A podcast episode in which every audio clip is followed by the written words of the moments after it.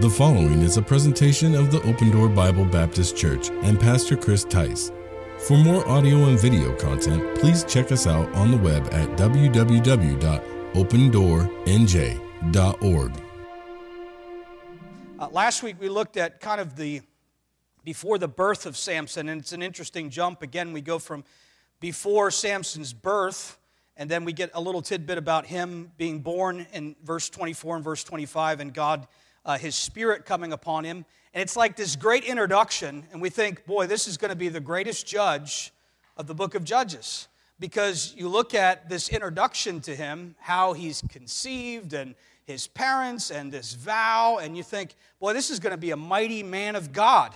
And then you get into chapter 14, and it's like the biggest letdown because this may be the worst judge in all of the book that we've studied so far, as it is the last judge and instead of what we would assume would happen and come from the great benefits and advantages of the gifts that God is giving to uh, Samson, we find by far the most flawed character in the book. He's violent, he's impulsive, he's sexually addicted, he's emotionally immature, and he's a selfish man. And most disturbing of all, I don't know about you as you read this, but the Bible says the Spirit of God seems to anoint and use his fits his impulses, uh, these uh, lashing out in anger, in pride, and in temper. And before this happens, it seems like every time the Bible says the Spirit of God comes on him and he does these horrible things. Uh, he does things that are just seem to be out of his own impulses, his own flesh. And uh, today we're going to focus kind of on uh, the difference in the Christian life between gifts and fruit. And by the way, there is a difference. Gifts uh, in fruit. And 1 Corinthians chapter 13, just to kind of reference, if you want to go back and look at it, Paul talks about those differences and he mentions uh, that if I have all the gifts, the spiritual gifts, but I don't have love, which is a spiritual fruit, he says, I'm nothing. In other words, spiritual gifts without spiritual fruit makes our spiritual gift unprofitable. It makes our spiritual uh, gift uh, uh, not fulfill the purpose for which God gives us spiritual giftedness.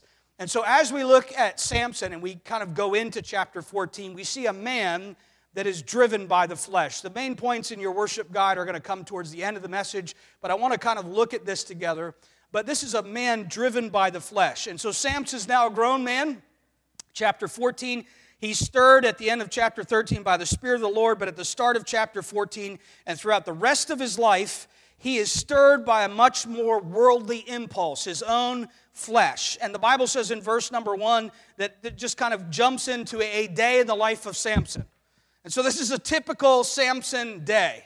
This is how Samson is living his life. This is the character of his life. And so, just in a day of Samson's life, he is um, he is uh, he's going down to Timnah and he sees a young Philistine woman. And returning home, he says, literally to his parents, this is what he comes home, he says, I saw a girl that I want, go get her for me.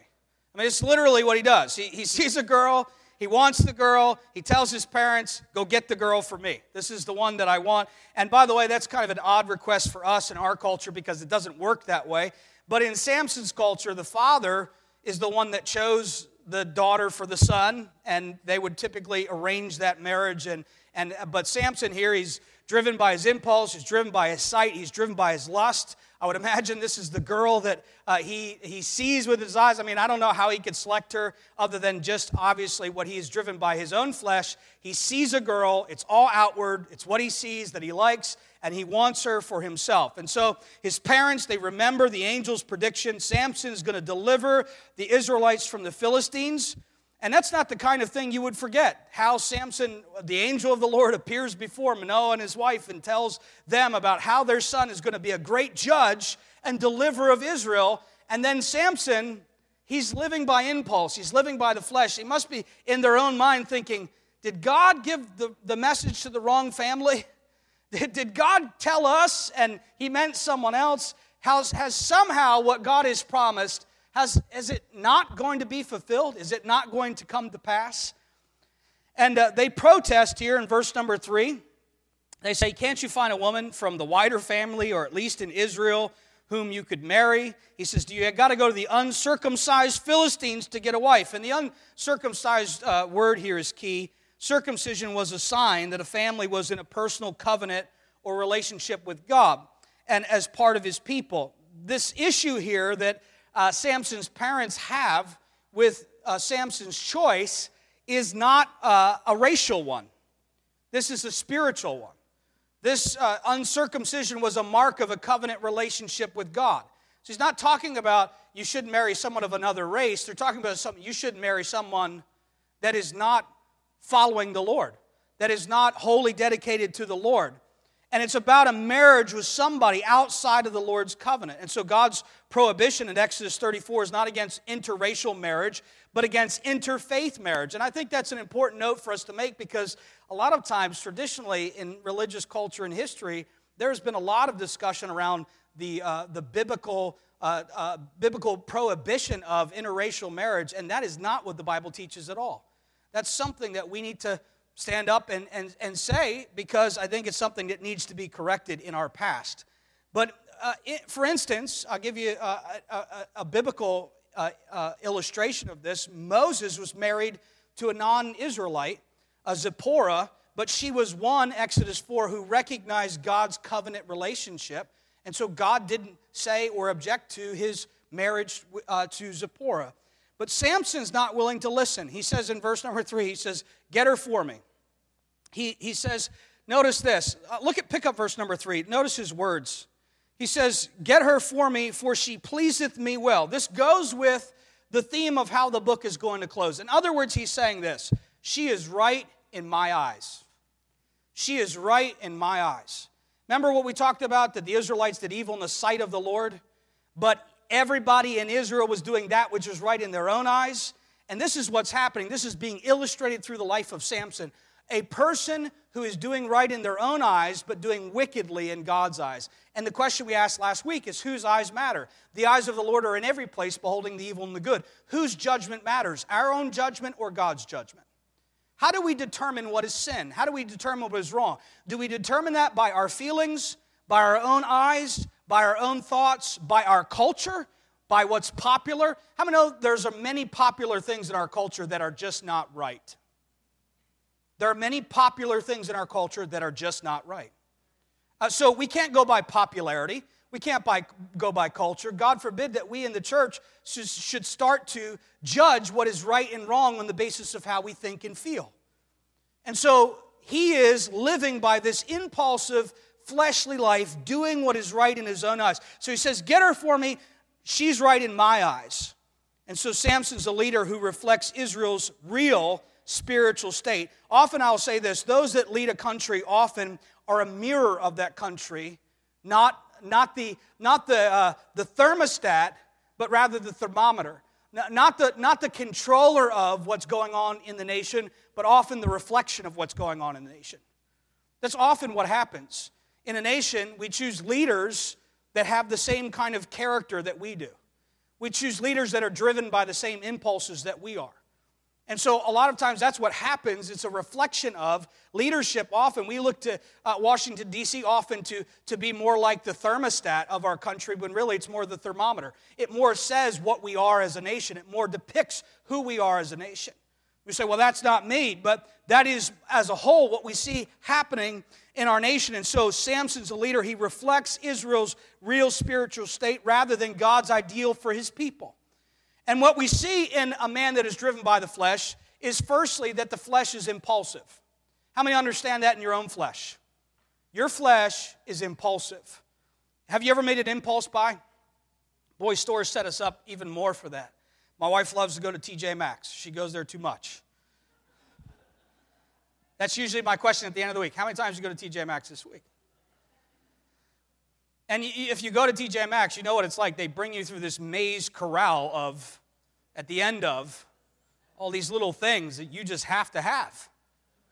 I mean, you, and it's amazing how you even get to the cash register. I mean, there's so many things to look at and touch and play with, and it's so attractive, it just draws you right in.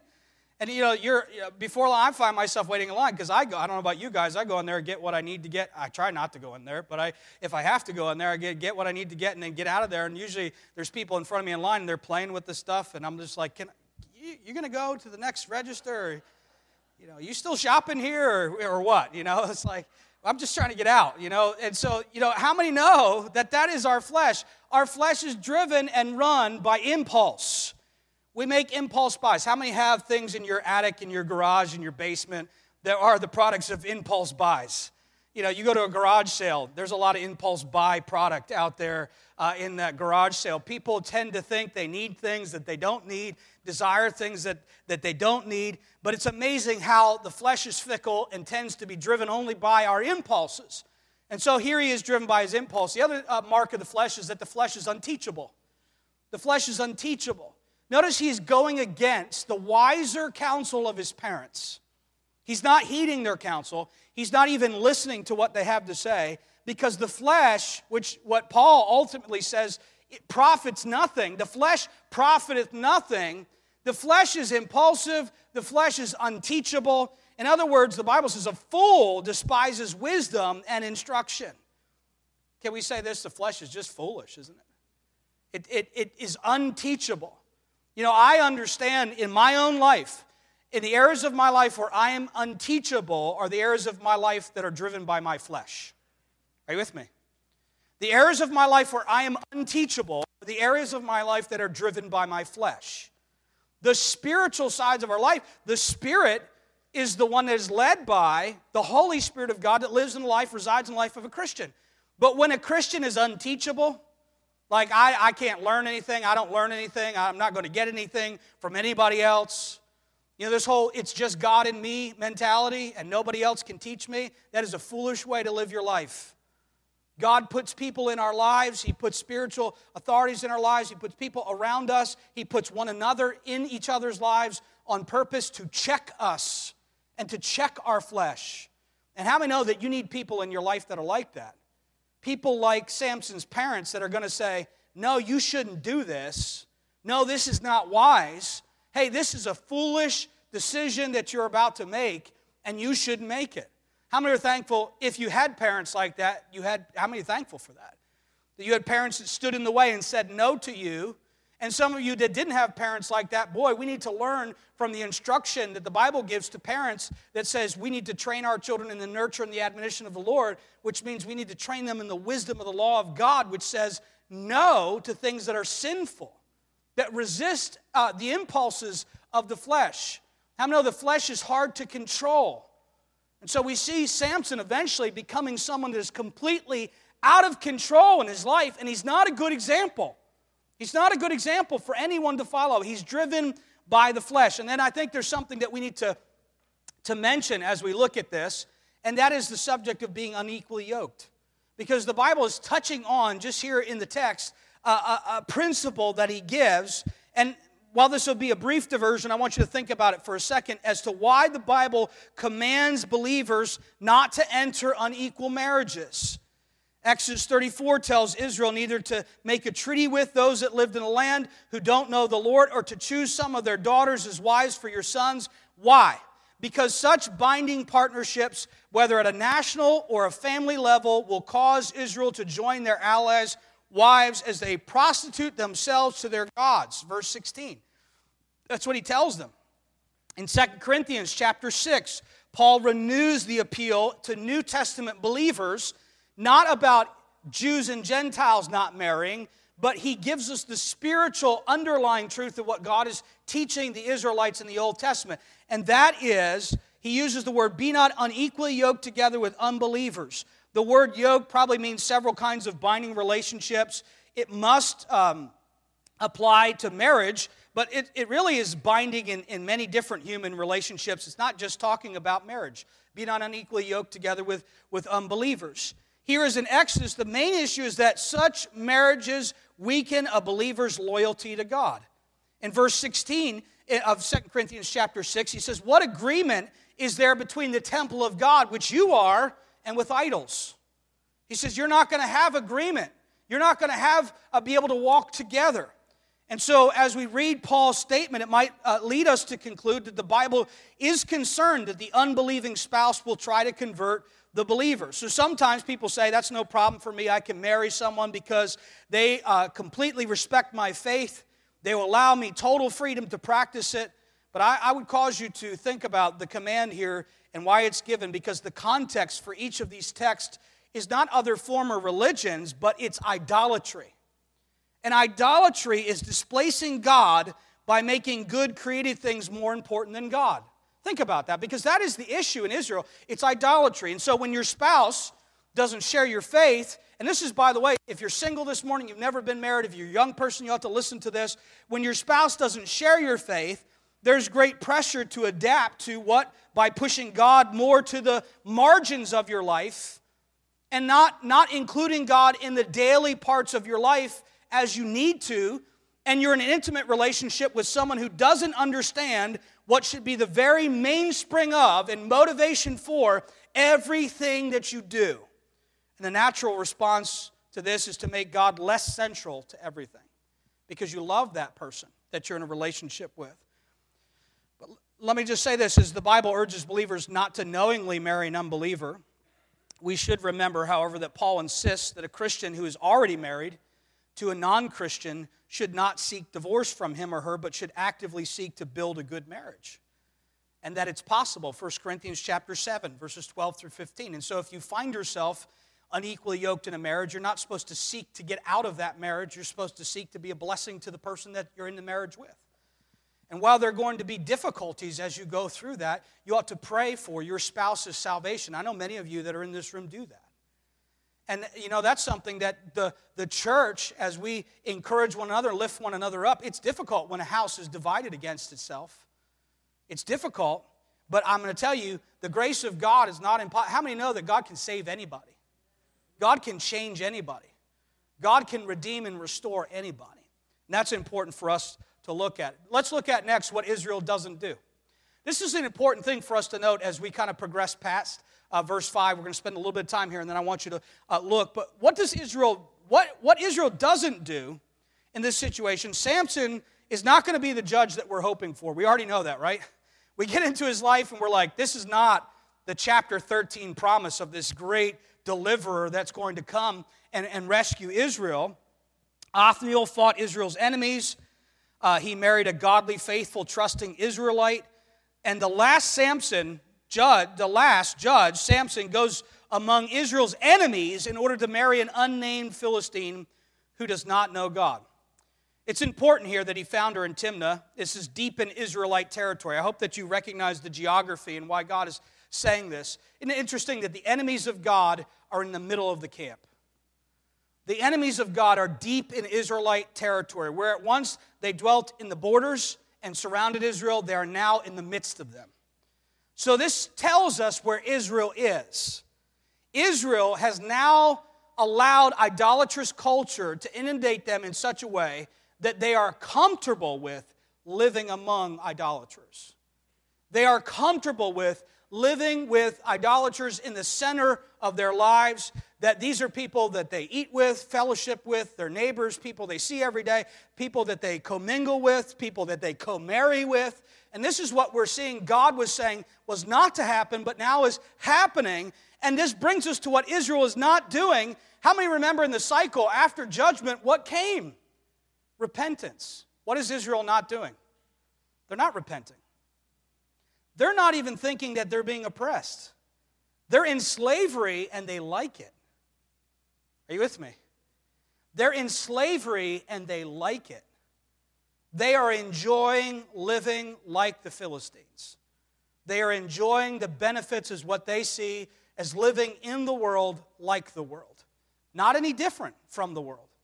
Can we remind ourselves that God has called us as believers out of darkness into light? That He has made us a peculiar people, and that peculiarity is so much more about what the Holy Spirit does inside of us, which works its way outside, than our religious actions. In other words, uh, we shouldn't be walking from our houses this morning looking down on our neighbors who are watering their gardens and going to the soccer games and saying, Oh, I'm going to church. I'm so much better than all my neighbors. Look at me.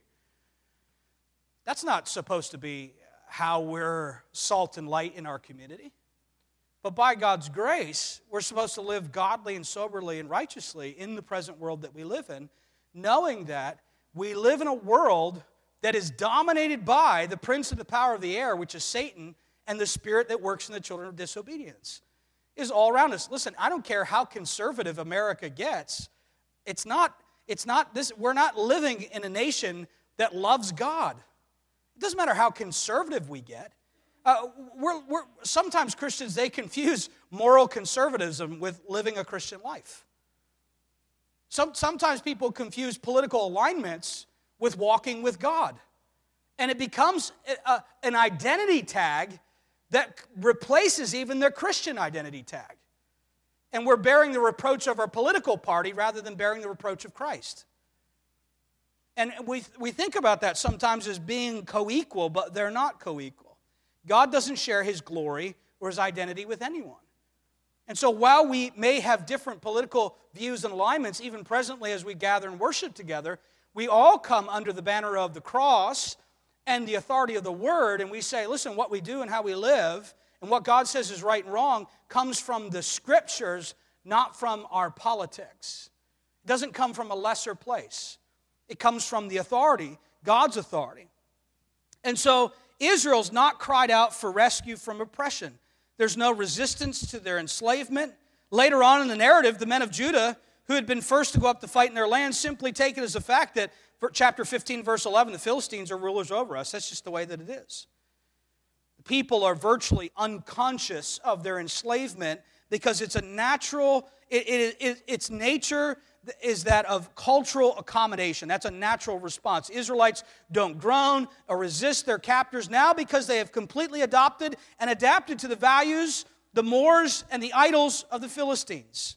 And like Samson himself, what's going on? The Israelites are eager to marry the Philistine society, probably as a way to move up in the culture. Uh, that's the way of being recognized or moving up in the culture. Now, the identifiable mark is not being the people of God, it's being the people that are popular. And the Israelites no longer had a recognizable culture of their own that was based on service to the Lord. Michael Wilcock says this in the message uh, of Judges. He says, There's no such thing as a harmonious coexistence between the church and the world. For where there is no conflict, it is because the world is taken over. I want you to think about that. There is, is no such thing as harmonious coexistence between the church and the world. For there is no uh, for where there is no conflict, it is because the world has taken over. That's important for us to take note of because there, I think there are examples that we can look at even in the church. But we've got to move on for sake of time. But I want you to think about this little note here and it's a major part in the shift of chapter number 14, and that is this working through sin. Here's a big question Can God work through sinful people? Can God work through sinful people? Can God work through sinful flesh? The answer is yes. Uh, he, he's going to give us the greatest example of this, or one of the greatest examples of this in the Bible, in the life of Samson. Because God is going to use Samson. And that ought to put a footnote in our lives of this. One, that God does not use us because we are worthy to be used. God doesn't use us because somehow we have exalted ourselves to a level of approval with God, and now God can use us. I, I hear somewhat this kind of announced to even a lot of our young people, in that if you will live some kind of life that is approved, that God will use you.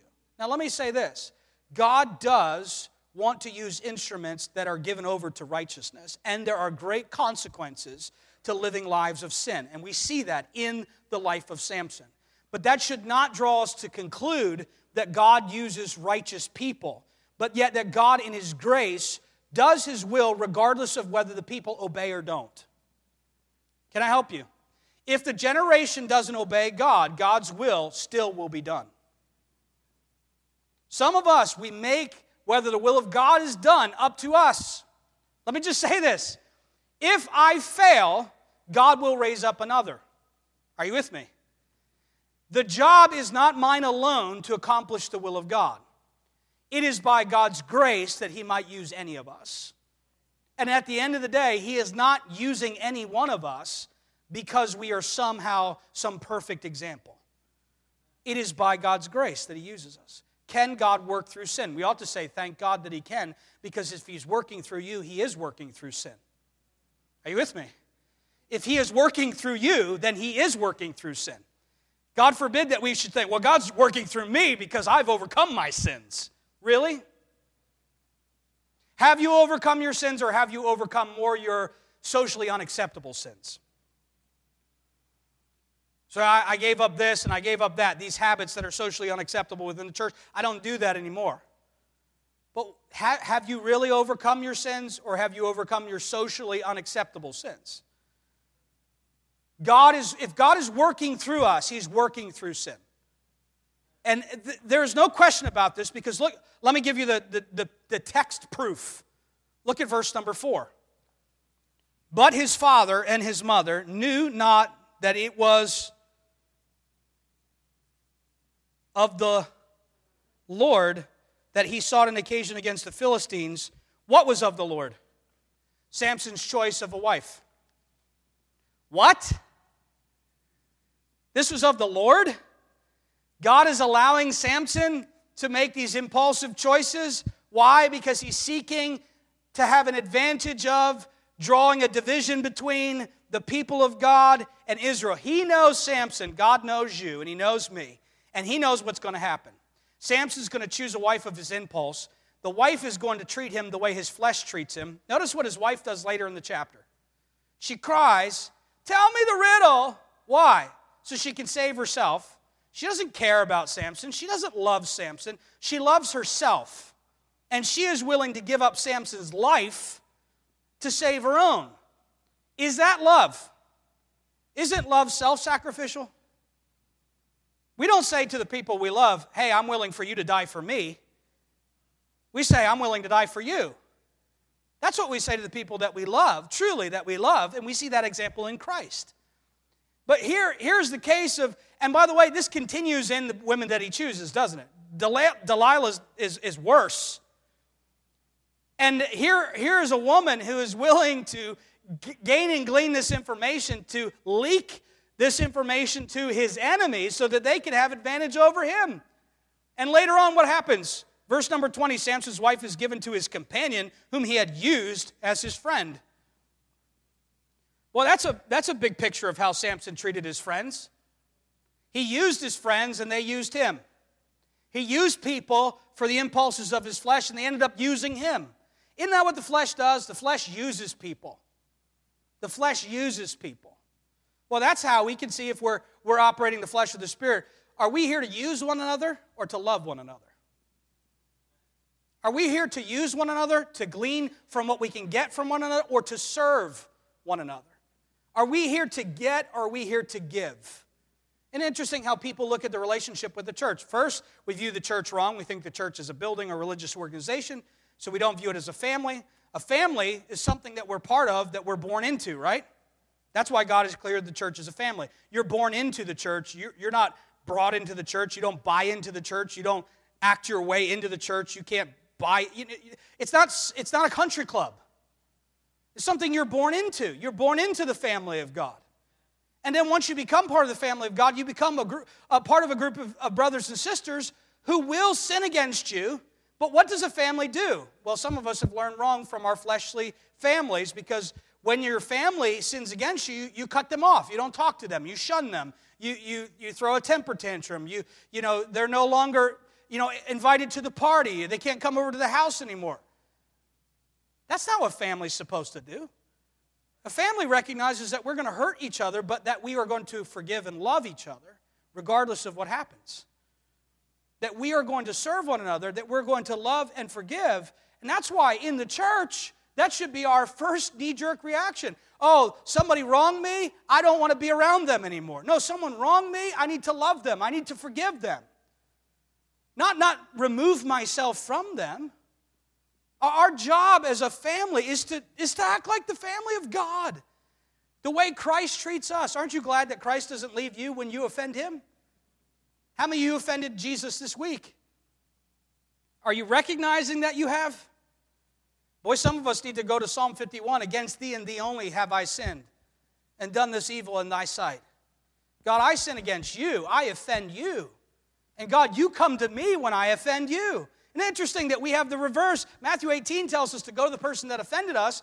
God comes to us when we offend him. But when we get offended by someone, we're waiting for that person to come and say they're sorry. What does God say? If you're offended by someone, you need to go to that person with a desire to restore your relationship with that person, to remove that offense, and to seek out forgiveness. That's our job. And then he says, endeavor, be disciplined to, be diligent to, to keep unity. And the only way we're going to do that is we work hard at this. Are you with me? So it's a commitment. It's not, I can come, I can go, I can see you as I please and not see you as I please. No, I'm in a family with you. I'm obligated to love you and to forgive you and to be kind to you, and it's not an option. I don't go look for another family. I, I, I want to re- reunite with uh, the people that offend me. That's hard to do, isn't it? And if you're operating the flesh, you're going to see what the result of that is, and that is constantly having to be always in the position of being offended and hurt. And bitterness comes as a result. But for, verse 14, 4, crucial verse in the Samson narrative and the key to really understanding what is going on here. His parents didn't know that this, what God was doing, was from the Lord who was seeking an occasion to confront the Philistines. Because God will use the very weaknesses of our flesh. Samson's fraternization with the Philistines, his sexual appetite, his vindictiveness and temper, to bring about confrontation between two enemies, and that is the world and the people of God. Samson's weakness results in a blood feud. It leads to more and more conflict. Again, Michael Wilcock says this the force of 14.4 is that two communities are so interlocked that even the Lord can find nothing to get a hold of to pry them apart. So he uses Samson's weaknesses to bring about the relationship with this irresistible girl from which so much ill feeling is going to flow to bring a war where there should be a war. How many know there should be a war between sin and our spirit? There should be a war should be a battle. When we accept it, when we allow it, when we allow it to reign in our bodies, God sometimes allows things, even our own weaknesses, to cause a war once again. You know, God doesn't let the world love the church very long, does He? We have periods of time where the world loves Christians, but it's, it's fickle, it's short lived. People get all, you know, wow, people are like, you know, they're, they're okay with us talking about God and our Christianity and stuff. The world's embracing, you know, Christians. Not for long. Not for long. The world does not embrace Christianity for long. For as soon as it offends them, they will attack it to remove it. They're intolerant of anything that questions the impulses of their flesh. And God allows even our own sinfulness as Christians to cause that warfare once again in our lives. And that brings us to this, this lion, this bet, this woman that he makes, this riddle that he gives. And then the Spirit of the Lord comes. How can God use flawed people, people like Samson, to get his work done? Shouldn't he only work with people who are good? Shouldn't he only work with godly men and women? Shouldn't he only use the people who might have the right beliefs and the right behavior? The problem with this is it puts God in a box it would mean that he is limited by humans. He is only allowed to work when he has workable people to work with. How many know that God is not limited by us? God is not limited by our behavior, nor our responses, nor our obedience. But don't get me wrong, obedience brings blessing to the Christian life, and sinfulness and carnality brings great consequences and the Lord's chastening if you're a Christian. David Jackman describes how Judges shoots holes through all of the thinking that we think that God only uses certain individuals when he says this it's above all a book about grace, undeserved mercy, as the whole Bible. That is not to play down theological accuracy or to pretend it doesn't matter how we behave. We still suffer from our sins. But we can rejoice that he is also in the business of using our failures as the foundations for his successes. Let us never imagine that we have God taped or that we know how He will work or when. For as soon as we start to say God cannot or will not until we are wrong footed, we're coming from the wrong place. God can. Are you with me? Say it, church. God can. He can. He can, he can make a stream in the desert. He, he, he can do anything. God is able. And it is not us that determines God's ability. God is able, regardless of whether he finds a holy, righteous tool to work with. Lastly, as we're looking at this gift and fruit growing, let me just call your attention to this. As God is working through sin, we also see here that the biblical there's a biblical distinction between gifts and fruit. I mentioned uh, it, but Samson's gifted by the Spirit in a remarkable way. What does he do? He kills a thousand armed men with a jawbone. That's, that's no small feat. Samson has God's Spirit, doesn't he? So, should we not see him growing in holiness? If Samson has God's Spirit, why is he not growing in holiness? Why is not growing in righteousness? How can he be so empowered by the Spirit yet show no patience, humility, or self control? How does he have gifts without fruit? It's a good question, isn't it?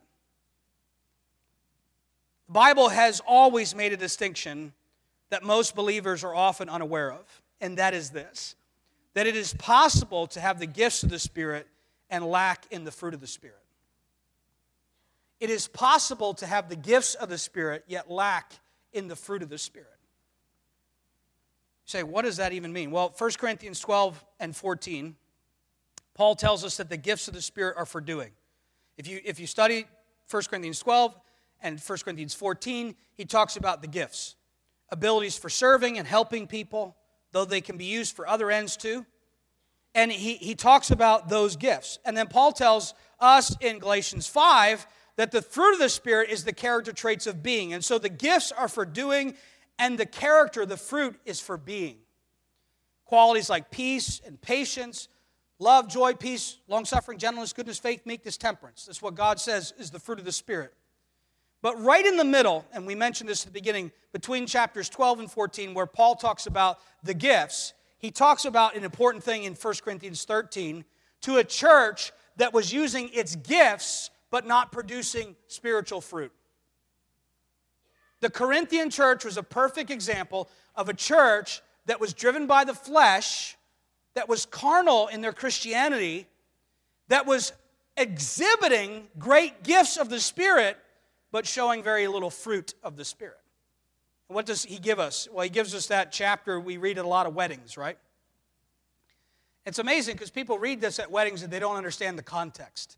The context is not that God is saying to the Corinthian church how great you are at loving each other. The context is that he's saying to the Corinthian church, you are terrible at love. And he gives us 1 Corinthians 13, and he says, You guys don't love each other. That, that is the context. He, he, says, he says that it's possible to have skills and gifts and teaching and speaking and leadership but lack the fruit of love with which gifts are worth nothing. That's what he says. He says, Though I speak with the tongues of men and of angels and have not charity, I become like a sounding brass or a tinkling cymbal. Though I give, my, give all my gifts to the poor, though I give my body to be burned, it's all about doing, doing, doing. That's what the gifts are for, right? But I don't have charity. I'm not being what God saved me to be, but I'm doing, I'm acting I'm outwardly doing things, but inwardly, the fruit of the Spirit is not being present in my life because I'm impulsively living my life carnality in carnality. So we at times in Scripture come across men and women like Samson who have great gifts but seem very shallow in holiness and character. Yet they're Christians. He says the gifts of the Holy Spirit can operate in us even mightily and we can be helping people and leading movements, yet our interpersonal lives can still be a complete wreck. How many know this? You can serve God outwardly and be a complete wreck inwardly. Are you with me? This is to the leadership of the church. This is to people who serve that other people see. This is to us who are active in helping people in our community. Listen, are you with me? You can use your giftedness, but ignore the fruit you could outwardly be doing while inwardly decaying. That's why the Bible talks about the Spirit's desire to renew the inner man day by day. How many know that what is most important is the backstage of our life? I'll tell you, in any production, the backstage is more important than the front stage. If the backstage falls apart, the front stage can do nothing. There are no performances on the front stage if the backstage doesn't go well all the people that we don't see, all the things that we don't see, all, all the works that are going on behind the scenes, If those things fall apart, nothing can happen in the front.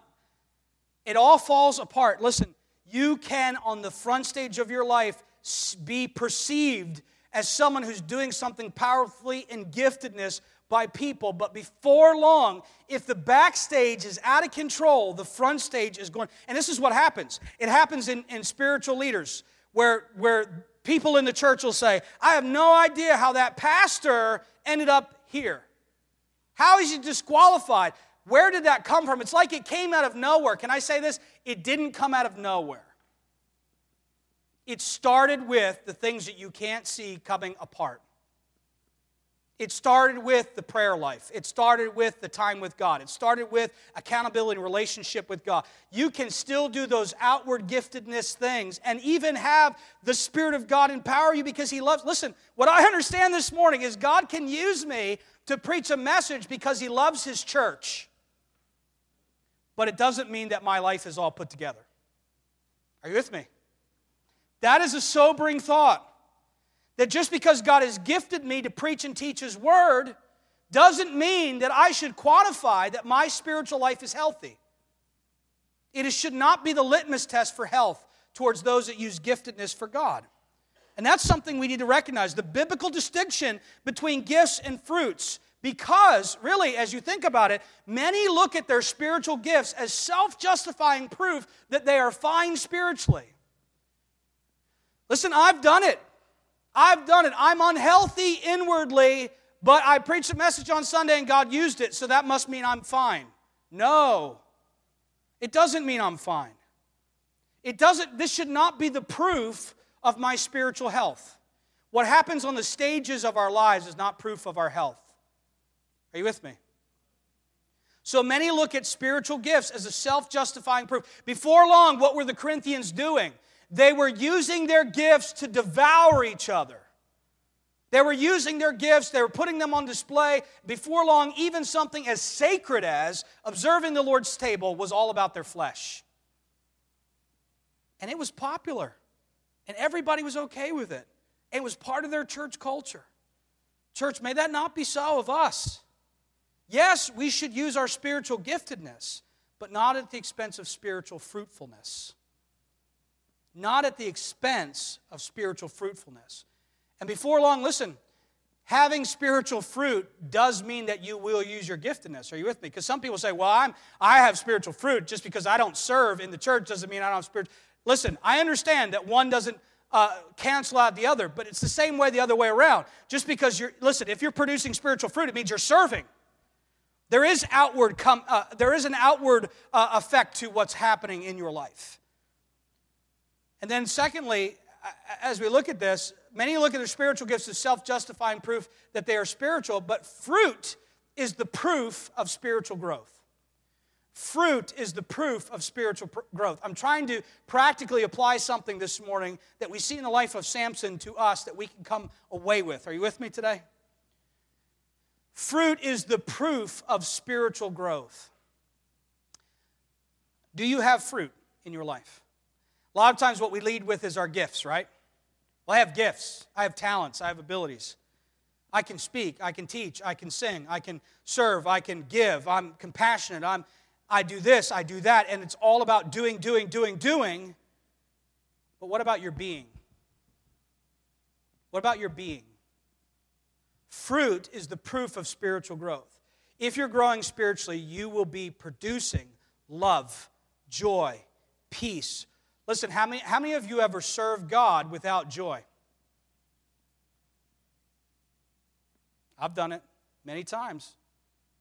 Serve God without joy. It is not satisfying. It's satisfying as long as the flesh is on display. But after that, it is not satisfying. Listen, the joy of the Lord is your strength. We need the joy, we need the fruit of the Spirit being produced in our lives. And listen, that is what spiritual maturity is.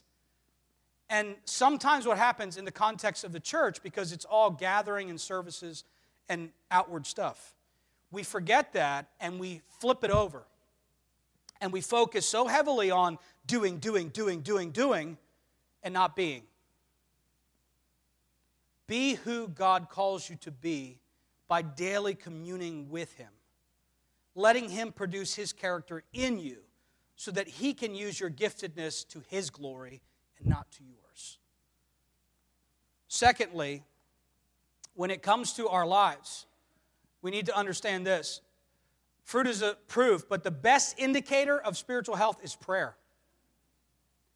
The best indicator of spiritual health is prayer. You say, How can you say that?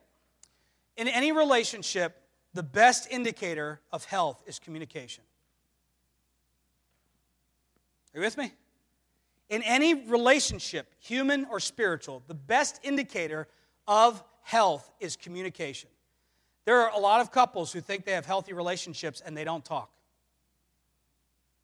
How can you have a healthy relationship without talking? You can't. It's impossible. By the way, how did you build your relationship to begin with? Talking. How is your relationship sustained? Talking. How will your relationship come apart? Not talking. You want to see two individuals come apart?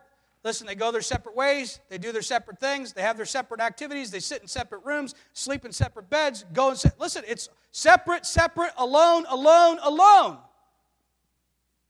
And before long, listen, this is the life between a Christian who's using their giftedness and their Savior who died for them. I'm serving you, God, but I don't really want to be around you. I don't really want to talk to you. I, I don't really want to have to communicate with you. It costs me too much in my personal life. And, and listen, prayer, without prayer, we can't do anything. Are you with me? But the church is anemic in its prayer life. You say, how can you say that? Look at the prayer meetings in churches. Most churches don't have them, and when they do have them, they're not really prayer meetings. And listen, before long, it's like if we prayed for a minute, we're just, we're so we're so wore out, we can't do it anymore. We need to get to some activity that's more important. Is there an activity that is more important in your life than talking to God, communing with God? I mean, it's so important to our life, yet is such a hardship in our life. How many, like me, struggle in your prayer life? We struggle. Listen, I find it far easier to study the Bible than to pray. I enjoy study. I like to read. I read books. I read the Bible. I like to study. I like to get uh, the knowledge. I like to understand things. I like to break things down. I like to figure things out. That's me. That may not be you, but I'm telling you, most of us, if not all of us, struggle in our prayer life. And it is the best indicator of our spiritual health. Not your gifts, not how well you sing, not how well you preach, not how much you do. Your spiritual health indicator is your prayer life. So let me ask you a question. Me to self. How you doing? Many of us, if we squeeze out a prayer before we, if we can remember before a meal. Listen, are you with me? Now I lay me down to sleep, or God, get me out of this situation. The 911 calls to God. Is that communion? Would you want to be in a relationship with someone who only talked to you when they needed something from you? Don't we owe God more than that? Shouldn't we desire more than that? Shouldn't we be deeper than that? Is prayer warm, enjoyable, consistent? Because in a healthy spirit, prayer is warm, enjoyable, consistent. Pray without ceasing. Listen, in a healthy relationship, communication is warm, enjoyable, consistent. How do I know if my relationship with my wife is not healthy? When my communication is cold, when it's distant, when it's infrequent, when it's harsh, when it's rude, when it's crude, that is an indicator of the lack of health in your marriage relationship. It's an indicator of your lack of health in your relationship with your Heavenly Father. Listen, Samson was not communing with God. Samson was communing with his flesh. Samson called out to God several times in the passages, and it's only God, give me what I want. God, give me what I desire. And that kind of brings us to the second part. In a healthy spirit, prayer is warm, enjoyable, and consistent, but praying as a last resort or praying that is continually about yourself and your desires is immature and unhealthy. Praying as a last resort or praying that's continually about yourself and your desires is immature and healthy. Listen, I, am afraid that even the church today is failing to worship God. We love to sing songs that are about how we feel, but we don't live, love to sing songs about the character and nature of God. Those become boring to us. I love to sing songs about I feel this way, I want this, I desire this, and I'm questioning this, and I'm having problems with this, I'm doing this, and I'm doing that. And every song is about me and how I feel. And that's a hit in the world. Are you with me? In the world, a hit is a song about how you feel, what you're going through, and that's whether it's relevant or connects. But a hit in the kingdom of God is a song about the nature of our God, the truth about who God is, and bringing our hearts to a place where it's not about whether our flesh connects with it, but that our desire is to worship our holy, righteous, unshakable, unchangeable God. And we struggle with that because it's not about us. That's why we, when we sing, we want our music to be theologically sound. We want them to be about God, not so much about us. Yes, there's an intersection there. But come on, are you with me? Carnal Christians want to, want to focus on themselves. They want to focus on the impulses, and in their praying, it's last resort. Did you pray about it? No. Did you tell everybody else about it? Yes. It's always about me, what I want, how I feel. But it should be about God. How many know we need God to change our feelings, to change our desires? We are fickle. We go, we, we go from one emotion to the next in a moment. And then lastly, today, and we're done. When you think about a believer, there's the believer's need for community. This is something we see on display in the life of Samson. Samson is a lone ranger Christian. Samson is the lone ranger Christian. Ah, it's just me and God sometimes it's just me. I don't need the church. I don't need other believers. I don't that's just a nice thing that I do sometimes. But the truth is, in the Christian life, there's a believer's need for community. We need each other. Intimate fellowship is the best way to ensure the integrity of our inward and outward lives. That's why, listen, we don't have life groups because it's cool. We don't have life groups because we need to fill our time with other things. We have life groups and Bible study groups and times small groups because you need to be uh, around other believers as much as possible and build intimate enough relationships with them that you can confess your sins to them. Hello. You say, I only confess my sins to God. Confess your faults one to another. Why do we need to do that? Because we need to be able to daily admit our faults I'm thankful that I'm married to a woman that's a Christian, that I can say to her, I'm failing in this capacity. And that she can help me.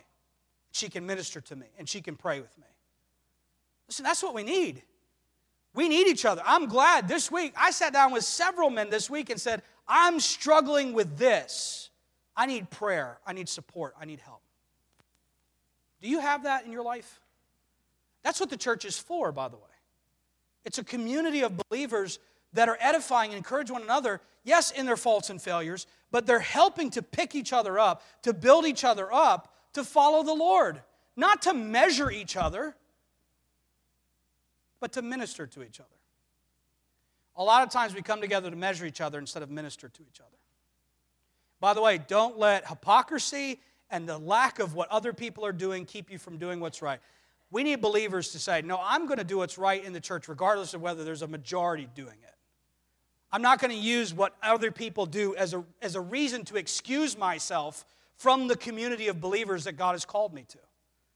I'm going to get involved, and involved in such a way that there are people that I can talk to about my sins. And I, I'm not talking about getting in a booth and confessing your sins to me like a priest. I'm talking about where we get around each other and we say, I'm struggling with pride. I'm struggling with lust. I'm struggling with greed. I'm struggling with this. And we can talk to each other. Are you with me? We need each other. We need each other. Intimate fellowship is the best way to ensure the integrity of our inner and outer lives. So many people in the world have friendships that if people knew who they were, really in their hearts, they wouldn't have those friends. Listen, I hope that I could be honest and transparent with you and you would still love me and I could still love you.